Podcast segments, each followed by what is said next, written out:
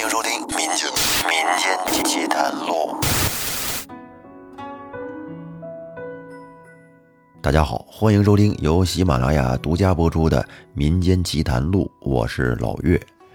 这期这个故事啊，来自于蒲松龄的《聊斋志异》，名字叫《阿仙》，是一个比较温情的故事。作者通过对阿仙这个角色的描述呢，从而阐述了兄弟情、夫妻情以及友情，真实的揭露了在当时的社会环境下人们生活的思想状况。那咱们一块儿来听听。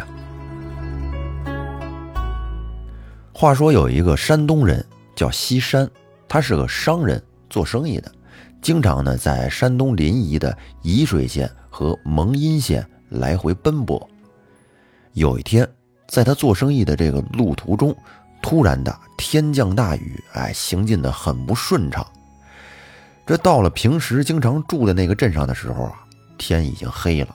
平时到这儿的时候啊，一般都是下午，而今天都已经到了晚上八九点钟了，那得赶紧找旅店住宿啊。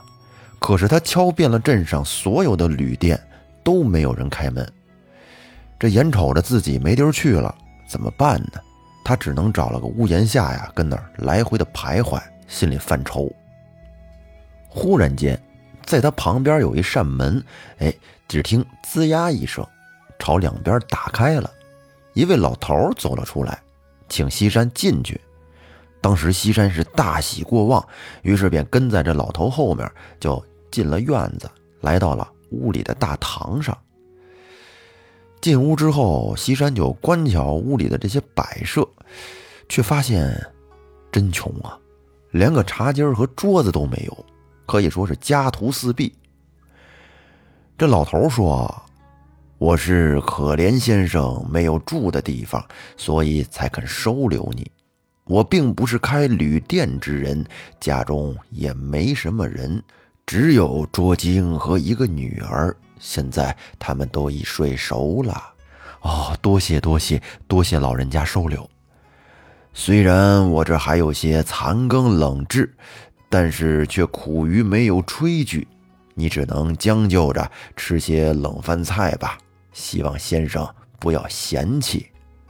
说完呢，这老头就走了进去。没过一会儿，老头从屋里啊拿出来一个小板凳，放在地上。请西山坐，然后又进去，搬出来一张矮小的茶几儿，哎，就这么一趟一趟的来回跑，步履蹒跚呀，看起来十分的辛苦啊。反正家里这条件也是挺凑合。西山看着有点过意不去了，便从座位上站起来，拉着老人家说：“让他先休息一下。”于是呢，这个老人家就陪着西山跟着屋里啊一块坐着。没一会儿，只见。有一位女子从屋里走出来，给他们倒酒。这老头就对西山说：“这是我女儿阿仙，他起床了。”西山抬头一看，只见阿仙大概十六七岁的年纪，身材啊窈窕瘦弱，风姿秀美，这长相是非常的吸引人。这一下就把西山给吸引住了，他心里就琢磨着。我家里有个弟弟还没结婚呢，这阿仙看着还真挺好的，不知道有没有可能让阿仙嫁给弟弟呢？有了这想法之后，西山就问老人家家事。这老头回答说：“我叫古世虚，儿子孙子都死了，只剩下这一个女儿。刚才是不忍心打扰她睡觉。”想来是卓晶喊他起来的。西山又问：“不知令爱婆家是哪里人？”老头说：“爱女还小，还没有婆家呢。”西山听完之后，心中窃喜，就琢磨着自己这弟媳妇有着落了。接着呢，只见各种菜肴就摆了上来，这些菜啊，好像是早就准备好的一样。西山这一天忙着赶路，也没怎么好好吃饭，已经饿得都不行了。现在也不管这饭是好吃难吃了，是狼吞虎咽的就吃了起来。吃完饭之后，西山向老爷子道谢，说：“老先生，你我萍水相逢，承蒙老先生收留，没齿不忘。先生大德，小生冒昧说一件事。我有一个年幼的弟弟，叫三郎，才十七岁，正在读书，倒也不算愚笨。我想替弟弟求一门亲，不知老先生会嫌弃我们家家世寒微吗？老头一听，乐了，高兴地说：“老夫在这里也是侨居，如果能把女儿托付给你家，这也能给我一个住处。到时我们全家都搬过去，也就不用再操心了。”西山听完了也大喜，把老头的这些要求啊全都答应了，这都不叫事儿。于是呢，便起身道谢。这老头高兴的是，殷勤的给西山安排这个安排那个，都安排好了，这才回房间。等到第二天早晨起来，天刚蒙蒙亮，公鸡报晓，这老头就起床了。老年人嘛，觉少。他起来之后呢，便喊西山起床洗漱吃早点。啊，这西山是整理好行装，然后呢，从兜里拿出了一些银两作为酬谢。但是这个老人家却怎么都不肯收。他说：“不过就是吃了一顿饭，绝没有收钱的道理。况且我们两家还要结为亲近之好呢。”西山听完，觉得说的也是，反正以后都是一家人，这一家人不说两家话，哎，也就甭客气了。于是呢，他就把钱收了起来。就这样，西山向老爷子还有阿仙告辞回家。他得回家跟弟弟说一声啊，一家人商量商量，等把这事儿定下来之后呢，他再回来接他们。说说简短，一晃一个月就过去了。一个月之后呢，西山是再次又回到了这个地方，家里那边都已经说好了，这是来接亲了。他这一路走，当离这村子还有一段距离的时候，突然就遇到一个老婆婆带着一个女子。哎，这衣服帽子啊，穿着看起来很朴素。他呀就瞅着这个女子怎么有点面熟呢？长得有点像阿仙。而这个女子也频频的回头看西山，并且呢，她拉着那老婆婆的衣袖，把耳朵贴近了老婆婆的耳朵，两人在那说悄悄话，也不知道说的什么。而过了一会儿，只见那个老婆婆就停下了脚步。来到了西山跟前，问道：“说，先生可是姓西？”西山说：“在下正是。”再看老婆婆的脸色，可是变得有些惨然。她说：“上次先生离开不久，我家墙壁倒塌，我丈夫就被压死了。今天我们正是去上坟，现在家里没人。”还请先生在路边等一下，我们马上就回来。西山一听，哎呦，真是生命无常啊！老爷子怎么说走就走了呢？那你们去吧，别着急，没事我跟这儿等着。于是老婆婆带着阿仙就走进了树林，过了一会儿才从里边出来。而此时天色已经晚了。于是呢，老婆婆带着阿仙便和西山一起往回赶路，并且边走边说：“丈夫去世之后，我们母女孤苦无依，这日子很难过呀。”老婆婆是边说边哭。哎呀，西山在一旁听着呀，觉得真是可怜，竟然也忍不住的流下了泪水。然后这老婆婆接着说。你是不知道，这村里人人心险恶，我们孤儿寡母难以生活。阿贤既然已经许配给你家，那错过了这次机会，恐怕又要延后很多时日。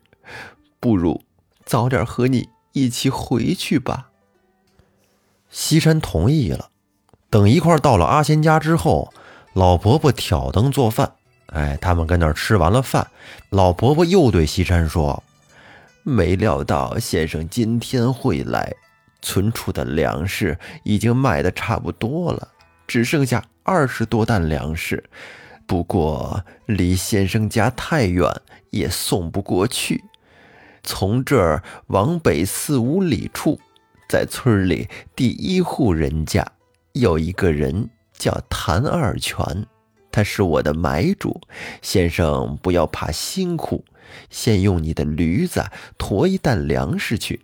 到那儿，你敲门告诉谭二全，就说南边村子的古婆婆有几担粮食要卖了做路费，麻烦。他再安排牲口来驮粮食。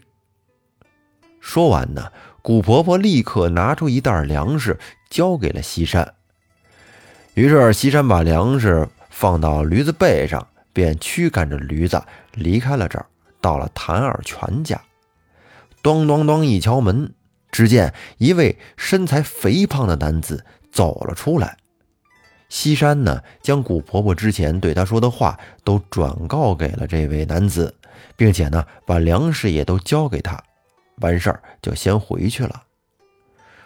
过了一会儿，只见有两位男子赶着五只骡子到了，然后古婆婆带着几个人到了存粮食的地方，这个地方在地窖里。那西山也跟着一块下到了地窖称粮食。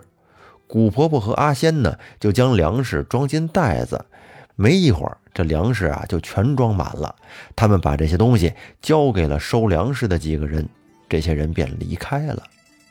就这样来回往返了四次，才把地窖里的粮食都卖完。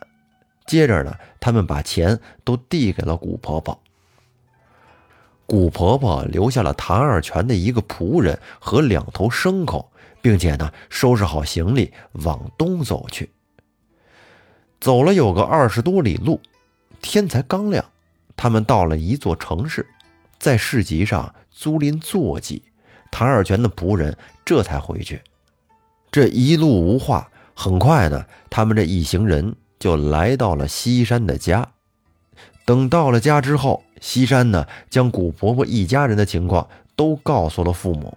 这两家人相见都非常高兴，立刻安排房子给古婆婆居住，选了一个良辰吉日给三郎和阿仙完婚。且说阿仙嫁到三郎家之后，特别好，是沉默寡言，就是说人不多言不多语，不该说的话一句都不说啊。平时啊，总是这么笑呵呵的，哎，微笑着面对身边的所有人，平时很少生气。您看这多么有涵养的一个女子啊！她日常的活动呢，基本就是昼夜不停的织布，哎，劳动干活。因此，三郎一家人都很喜欢她，都非常的怜惜阿仙。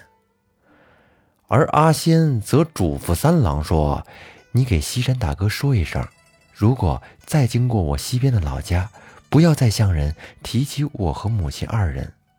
为什么呢？”为什么不让他大哥在回老家的时候再提起他们母女呢？这儿有一个扣，咱们往后听。就这样，阿仙在他们家住了三四年，哎，这西家呀变得是更加富裕，而三郎呢也进了县学。您想啊，三郎这大哥西山，天天呢在外面跑生意、做生意啊，能挣不少钱。再加上新娶的这个媳妇阿仙，每天呢纺布织布，勤俭持家，这卖布也是一份收入啊。这么着呢，他们家的日子就越来越好。且说有一天，三郎这大哥西山又出去跑生意，这天呢天晚了，正好就来到了阿仙之前老家的那个镇子。于是他就投宿在了古家之前那个邻居的家里边，跟那儿住宿，免不了跟主家得聊天啊。哎，在聊天的过程当中，西山就提起了自己的弟妹啊，前几年来这儿住宿，哎，遇到了这个古家的老人，哎，这来龙去脉跟这位邻居就聊了起来。结果这主人说：“先生，你弄错了吧？东边的邻居是我伯伯家的宅子。”三年前，这宅子是空的呀，因为之前住在这儿的人经常看到怪异的事儿，所以呢，这宅子已经荒废很久了。哪儿来的古家人还能留宿你呀？西山听完之后，从脚底凉到了头发根儿，他很惊讶，而且有点不太敢相信。他明明之前是亲身经历过这一切，而且现在这弟妹就在自己家，怎么可能这房子荒废了好多年了？那这一切到底是怎么回事呢？他之前在这镇子里遇到的古家人，到底是人还是妖呢？咱们留在下期再说。感谢您今天的收听，再见。